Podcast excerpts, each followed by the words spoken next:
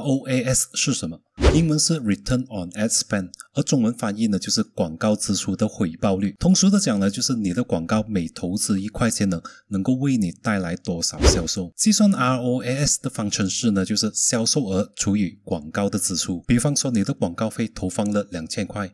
然后这一个广告的活动呢，带来八千块的销售，那么就会变成是八千除以两千等于四。换成对比的话呢，就是四比一。也就是说，这一个广告投资了一块钱后，会带来四块钱的回报。如果网店投放 Facebook 广告的话呢，在广告管理员里面有一个数据报告，里面会有一个栏位呢，是可以看到这一个 ROAS 的。就好像这一个例子一样，既然 ROAS 有正面的数据，所以呢是非常支持继续投资这一个广告的。订阅这一个频道，下一次和你分享什么是 ROI。